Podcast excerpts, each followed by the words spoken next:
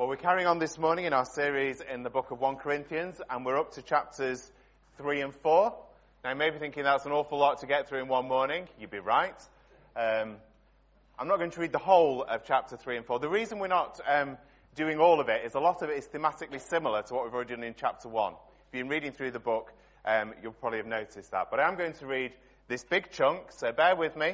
I've got it specially printed in big print as my eyes are decaying with my age. So I'm hoping I will keep going. So, chapter 3. Brothers and sisters, I could not address you as people who live by the Spirit, but as people who are still worldly, mere infants in Christ. I gave you milk, not solid food, for you are not yet ready for it. Indeed, you are still not ready. You are still worldly. For since there is jealousy and quarreling among you, are you not worldly? Are you not acting like mere humans? When one says, I follow Paul, and another, I follow Apollos, are you not mere human beings? What, after all, is Apollos? And what is Paul? Only servants to whom you came to believe, as the Lord has assigned to each his task. I planted the seed, Apollos watered it, but God has made it grow. So neither the one who plants nor the one who waters is anything, but only God who makes things grow. The one who plants and the one who waters have one purpose, and they will each be rewarding according to their own labor. For we are co-workers in God's service. You are God's field, God's building. By the grace God has given to me, I laid a foundation as a wise builder, and someone else is building on it. But each one of you should build with care. For no one can lay any foundation other than the one that is already laid, which is Jesus Christ.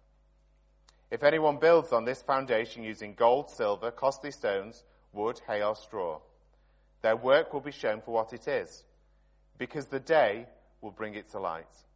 It will be revealed with fire, and the fire will test the quality of each person's work. If what has been built survives, the builder will see, receive a reward. If it is burned up, the builder will suffer loss, but yet will be saved, even though only as one escaping through flames. Don't you know that you are yourselves are God's temple and that God's Spirit dwells in your midst? If anyone destroys God's temple, God will destroy that person. For God's temple is sacred, and you together are that temple. Do not deceive yourself. If any of you think you are wise by the standards of this age, you should become fools, so that you may become wise. For the wisdom of this world is foolishness in God's sight. As it is written, he catches the wise in their craftiness. And again, the Lord knows that the thoughts of the wise are futile. So then, no more boasting about human leaders. All things are yours, whether Paul or Apollos or Cephas, or the, word of, or the world of life or death, or the present or the future. All are yours, and you are of Christ, and Christ is of God. And then moving down towards the end of chapter 4 from verse 14. I am writing this not to shame you, but to warn you as my dear children. Even if you had 10,000 guardians in Christ, you do not have many fathers. For in Christ Jesus, I became your father through the gospel. Therefore, I urge you to imitate me. For this reason, I have sent to you Timothy, my son, whom I love, who is faithful in the Lord. He will remind you of my way of life in Christ Jesus, which agrees with what I teach everywhere in every church. Some of you have become arrogant, as if I were not coming to you. But I will come to you very soon, if the Lord is willing, and then I will find out not only who these arrogant people are talking, but what power they have. For the kingdom of God is not a matter of talk, but of power. What do you prefer?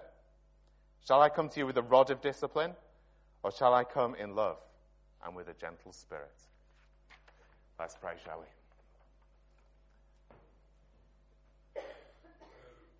Lord, we thank you for your word to us today, even when it seems very difficult.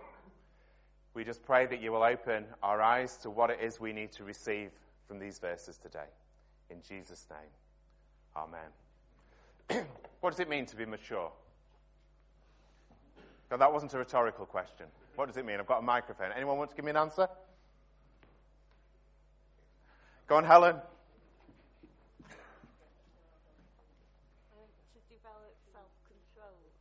To develop self control. I like that one. Anybody else? What does it mean to be mature? Go on, John. Um, to have learned positively from experiences. To have learned positively from experiences. Like that one as well? Anybody else? Perhaps one or two more? Go on, Stephen. If you're a cheese, it means you taste nice. I was wondering whether we might get cheese in there somewhere. Anything else? It does though, doesn't it? You mellow. To make good choices. Brilliant. Do you want to be mature? I suppose that's the next question. If it means being like a good cheese, I'd probably say no. But maturity, I think, in many ways, is about getting to a place of greater depth, isn't it? When we mature, we have learned from things, and we start to cope better, we start to deal with things better, we live better, we work better, and we start to grow. And in this passage that we're looking at this morning, Paul really starts to take us on a journey about issues of maturity, of building, and of humility. See, the problem in the church in Corinth was not that they didn't know enough, but that what they knew wasn't maturing them. They weren't applying what they knew. Verse 1, he says, I could not address you as people who live by the Spirit, but as people who are still worldly, mere infants in Christ. Wednesday night, um, I was looking after our two boys. Claire was out at a concert with work, and um, I was going to cook them tea. And suddenly, the golden arches of McDonald's seemed highly appealing. So we trundled off to Lymm Services, and we got our offal and our processed chicken, and we sat there in the delightful surroundings eating this food. And on the table next to us, there was a family. And it looked like it was mum, grandma, a couple of older grandkids, and a baby sat in a high chair eating chips. Now, when I talk about a baby, I'm not talking about a six week old, don't worry. It was probably about a year to 18 months. And this baby was sat there, and the family were talking to him. And they were saying things like, stop spitting your food out, pick your chips up, go on, and eat another one. You know, like sort of basic things. Because when you're talking to an infant, you have to talk to them on a level they understand, don't you? You couldn't have gone to that baby and said, you know, my good man, talk to me about Brexit. you couldn't have gone and had sort of really intellectual discussions. You have to speak at the level they understand. And he was learning the basic stuff of life. How to eat well. How to behave in polite company, even in McDonald's. You see, we learn stuff, don't we, when we're young? Basic stuff that keeps us in good stead for the rest of life. If I came to your house for dinner today and sat there and halfway through spat my food out and then threw a potato at you, you'd think, this man is a bit strange. This man really hasn't got a clue. You see, the basic stuff needs to last, doesn't it? The basic stuff needs to carry on. The problem with Corinth was that they were still infants in their faith. They were still, if you like, in the spiritual high chair, throwing their food around. They hadn't yet grown up. They hadn't matured into who God wanted them to be. Look at verse 2. Paul says they need milk, not solid food. They are not ready for solid food because, verse 3, they are still worldly. They are still worldly. What does he mean by that? Well, I don't think what he means is, you know, you've done your basic theology course, but you've not passed it, so we're going to have to go back over it before you can go on to an advanced level. I don't think he's saying that at all. You know, we live in a world, don't we, that values knowledge, probably above a lot of other things. And it's something that has happened in our culture probably for the last two, three hundred years, and it was something that was happening in the Greek culture, the Roman culture of the day. If I'm sat at my desk using my computer and something goes wrong, I think if only I knew how to put this right. When our car breaks down, I'm thinking if only I had more knowledge, I could fix it and wouldn't have to pay to go to the garage. You know, those of you amongst us who are medics in the medical profession this morning, you're probably thinking there are times when, if only we knew more about the human body, we could put things right in people. If only we knew more.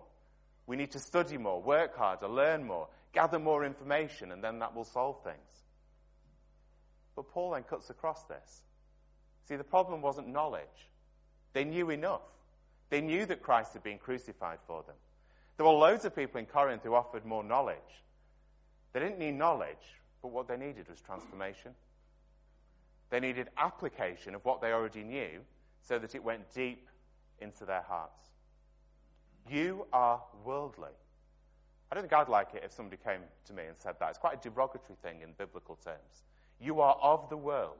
You are not thinking spiritually. See, in the church in Corinth, the Spirit had been at work. They had received Jesus. The Spirit was pouring out gifts onto the church. But as I was preparing this, I, I was sort of thinking it's a bit like a parched field. Imagine one of the fields at the back of church having sat under the summer sun. So you've got to imagine it. It's highly unlikely that this happens with our rainfall around here. But imagine, you know, when the, the ground gets so dry it starts to crack and it becomes really compacted and, and dense. And then you get a thunderstorm. What happens to the rain? It just runs off, doesn't it? It doesn't make much of a difference. It needs to rain and rain and rain and rain. And I just wonder if the church in Corinth was actually a bit like that. They were compacted and hard. They had not yet opened themselves up to the transforming power of the Spirit. Paul is saying, You're still in your high chairs. You've not moved on. This gospel is not resonating deep enough. We have to keep going back to basics. I started um, learning to play the piano when I was four. My grandma was a, a piano teacher, and at lunchtime, I used to go um, to her house for a piano lesson. It was in the, the days when in infant school you didn't stay at school for dinner, but you went home. Um, and so a couple of days a week, because my mum worked, I used to, to go to my grandma's house. And I can remember still sat there in a freezing cold room with this enormous piano, um, learning to play middle C over and over again, and then learning to play with one hand and then the other hand, then putting them together. And it was the basics of what to do when you sat at a piano. Now, when I'm playing the piano today, all that stuff still counts. But I don't have to think about it anymore. It just happens. The same way, when I'm eating a meal, I don't have to think not to throw food across the table at Claire. These things just happen. It becomes instinctive behavior. It goes from learning to memory to instinct, and then it just happens. But you see, this problem about spiritual immaturity was not just unique to Corinth. It happened right across the early church, and it happens today, doesn't it? This is from Hebrews 5, verses 12 to 14. In fact, though by this time you ought to be leaders, you need someone to teach you the elementary truths of God's word all over again. You need milk, not solid food. Anyone who lives on milk, being still an infant, is not acquainted with the teaching about righteousness.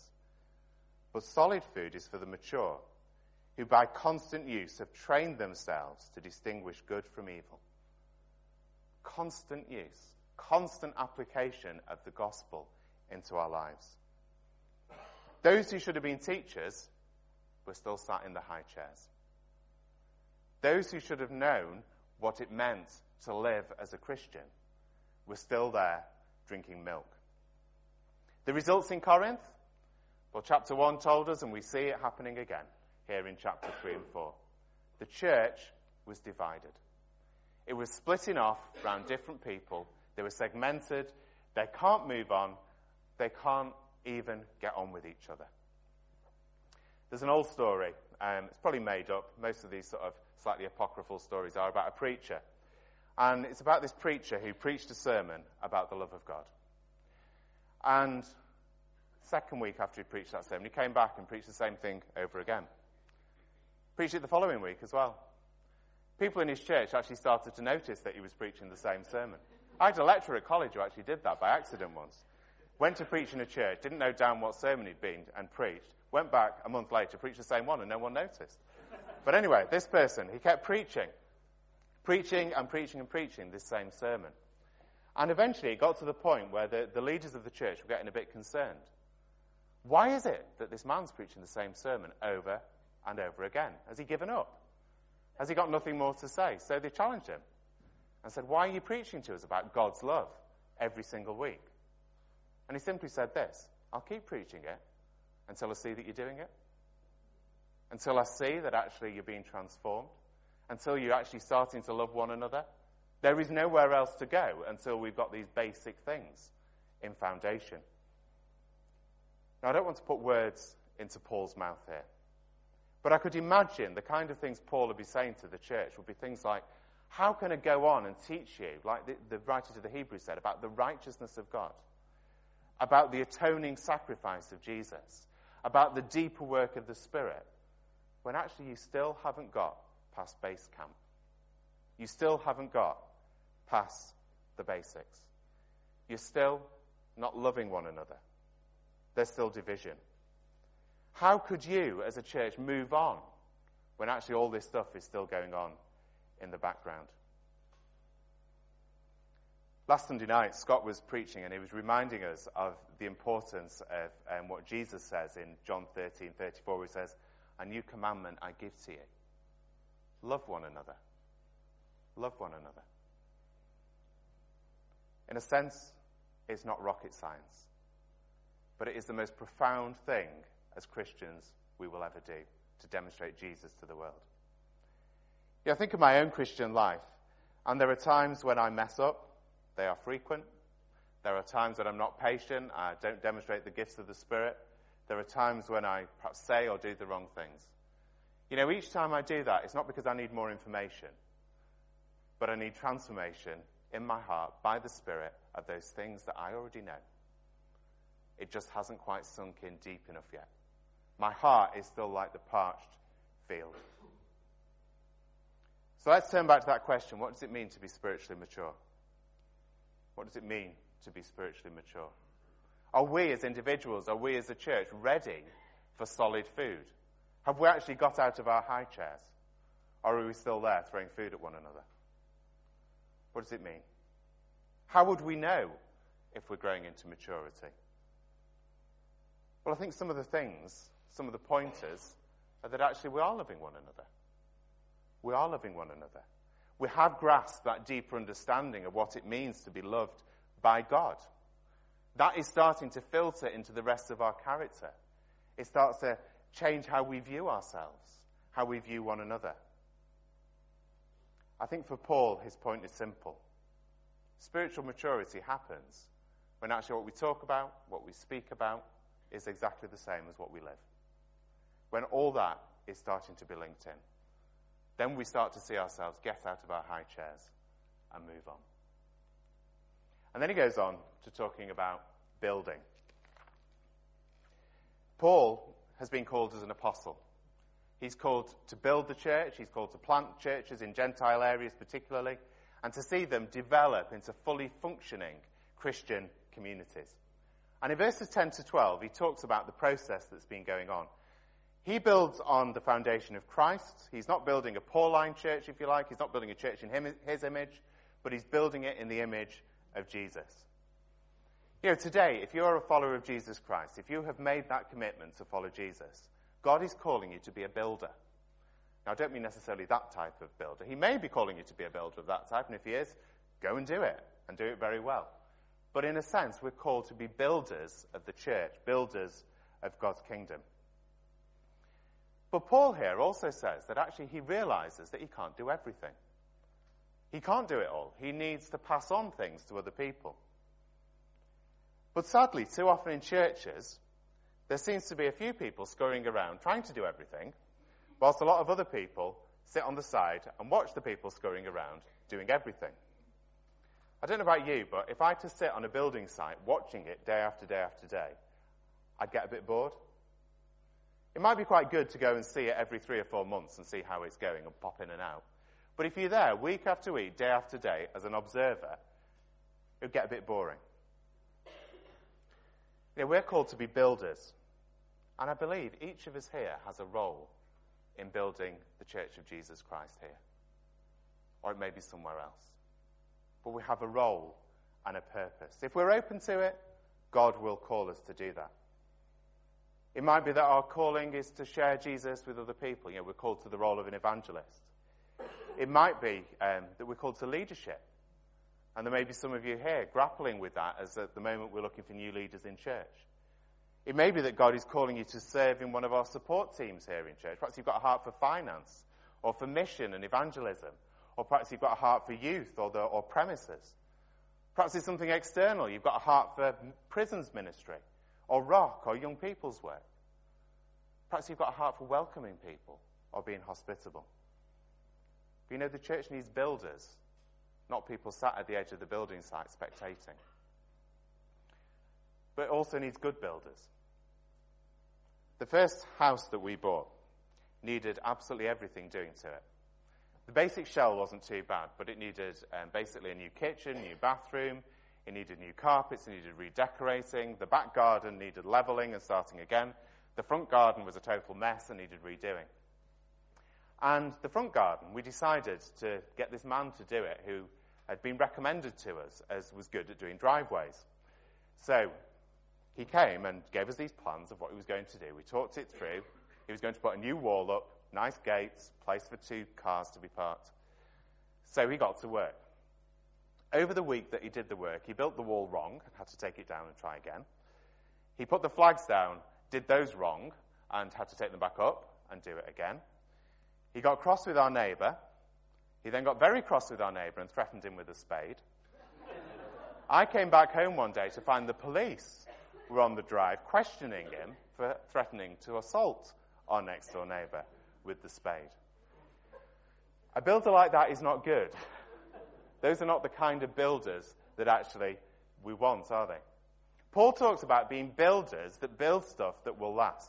Look at the different materials he talks about building with gold, silver, and precious stones. Those are things that can withstand fire. And then um, wood, hay, and straw that are things that can't withstand fire.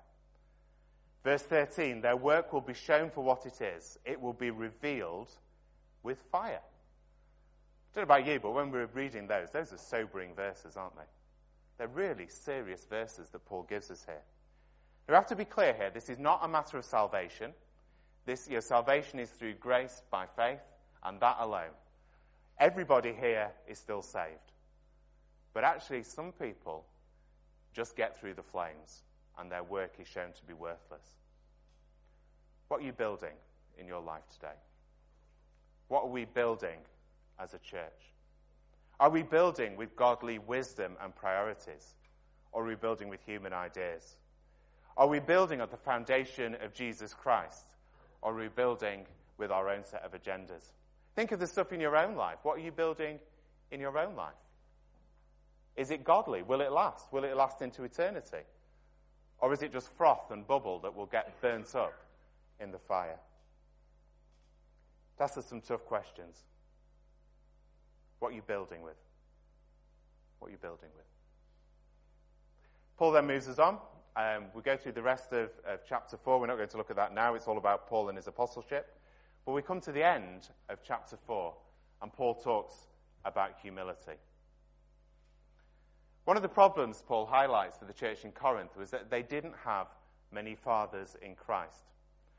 It's an interesting phrase. I think what, what he's meaning there is the father figure, particularly in the culture that Paul is writing, is the one who can sort of show everybody else how to live, how to do something, the kind of patriarchal type figure over a community. And you get a scary verse, verse 16. Just look at verse 16 if you've got the Bible in front of you. Therefore, I urge you to imitate me. Anybody like to apply that verse to themselves? Therefore, I urge you to imitate me. It can sound like Paul is being anything other than humble here. You know, I've got it sorted. I know what spiritual maturity is about. I'm the one who knows. You know, just follow me and everything will be great. But actually, it's totally the opposite. You see, because Paul will put Jesus first and say, because Jesus is first, because I'm living in this way, because I've worked out what it means to follow him, actually, there is stuff in my life that is worthy of imitation. Boasting for Paul is all about the cross. It's all about what Jesus has done, not what he can do. Someone once asked me a question, probably about 10 years ago, that's always resonated with me. And it was a question that, that was this Is your life something you would commend to other people? Is the way you live something that you would commend to others? It's almost like a, a step back from saying, imitate me. But it's actually like saying, has the way that the gospel has started to transform my life, my priorities, the things that are important, has it made my life such that I'd be quite happy for people to look at my life and say, yeah, that's commendable. That's commendable. Is your life commendable? Has the gospel transformed you so that living and loving is just instinctive? So that you become that person who Jesus wants you to be? Verse 18, Paul says, Some of you have become arrogant. Verse 20, For the kingdom of God is not a matter of talk, but of power. When do we become proud and arrogant? Spiritually speaking? Well, I think it's when there is that huge chasm, isn't it? We've talked about this re- in recent weeks between what we say, the things we proclaim, and the reality on the ground. And we end up with that chasm. For Paul, that didn't exist. Does it exist in my life? Does it exist in yours? I know it does in mine. Does it exist in yours? Are we open to the transforming of the Spirit? C.S. Lewis says this. He says, A proud man is always looking down on things and people. And of course, as long as you are looking down, you cannot see that there is something above you. Cannot see there is something above you. I love that. We become proud when we forget the position of God in our lives and we think we're all sussed and all sorted. And pride comes actually when we're building wrongly. It comes when Jesus isn't enthroned in his rightful place. See, the mature Christian, the person that Paul is saying we're called to be, is the one who enthrones Jesus first, and then we follow him and allow him to change and transform us. Calling us to be mature, builders with a humble heart. Let's just pray, shall we?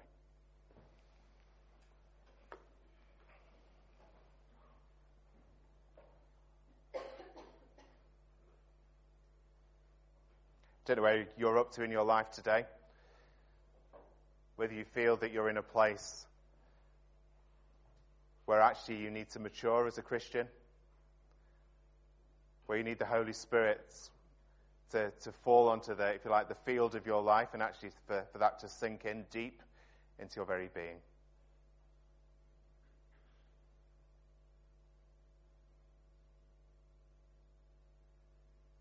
Steve, a few moments of silence. Perhaps you need to do business with God about that today.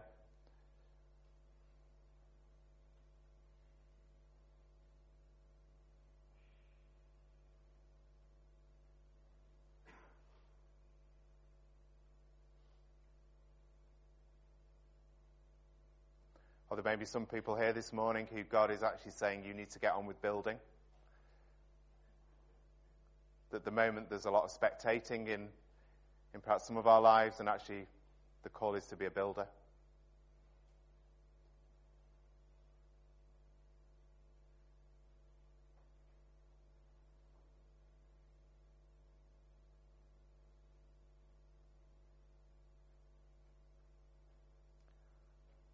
Sung earlier, Holy Spirit, you are welcome here. Holy Spirit, may you be welcome in our hearts. Lord, we welcome you in and we pray that you will do whatever work it is you need to do in us today.